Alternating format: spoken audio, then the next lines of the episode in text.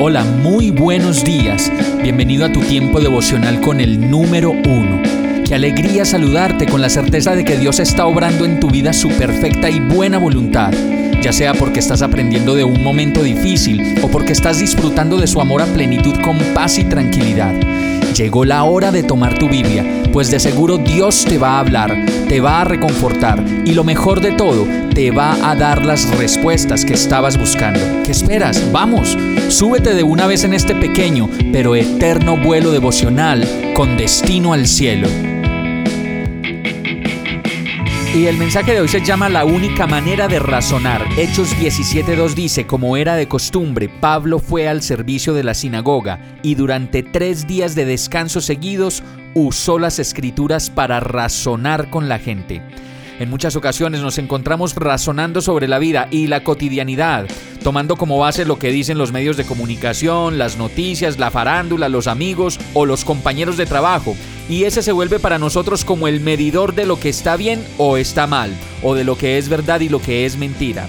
Y a la larga, si nos detenemos con cuidado a sopesar lo que todos los medios de comunicación puedan decir, o lo que la gente pueda decir sobre la vida y la cotidianidad, finalmente podemos encontrar que son solo perspectivas, maneras de ver la vida y lo que nos pasa, que de ninguna manera, escúchalo bien, de ninguna manera se pueden equiparar, como lo dice el verso, con los argumentos que la Biblia expone para hablar de cualquier situación, desde los asuntos más elementales como los más trascendentales que nos llevan a tomar decisiones. Por eso sabemos que centenares de personas diariamente toman decisiones de vida como casarse o emprender una nueva vida en otra ciudad, viajar, cambiar de trabajo y muchas otras cosas más, con base en lo que la sociedad dice o lo que la gente dice o lo que los medios de comunicación están poniendo como top para vivir. En este caso Pablo, como de costumbre, hasta en sus tiempos de descanso, estaba en la sinagoga y en ese lugar, como lo dice el verso, usaba las escrituras para razonar con la gente. Y yo creo que no hay mejor manera de razonar y además de forma súper segura que con la guía de la palabra de Dios en medio de lo que no podemos entender ni dimensionar. Vamos a orar. Amado Señor, Perdóname por las innumerables ocasiones en las que me encuentro tomando decisiones guiadas por la inmediatez del momento o por lo que las personas y los medios de comunicación puedan decir a mi alrededor.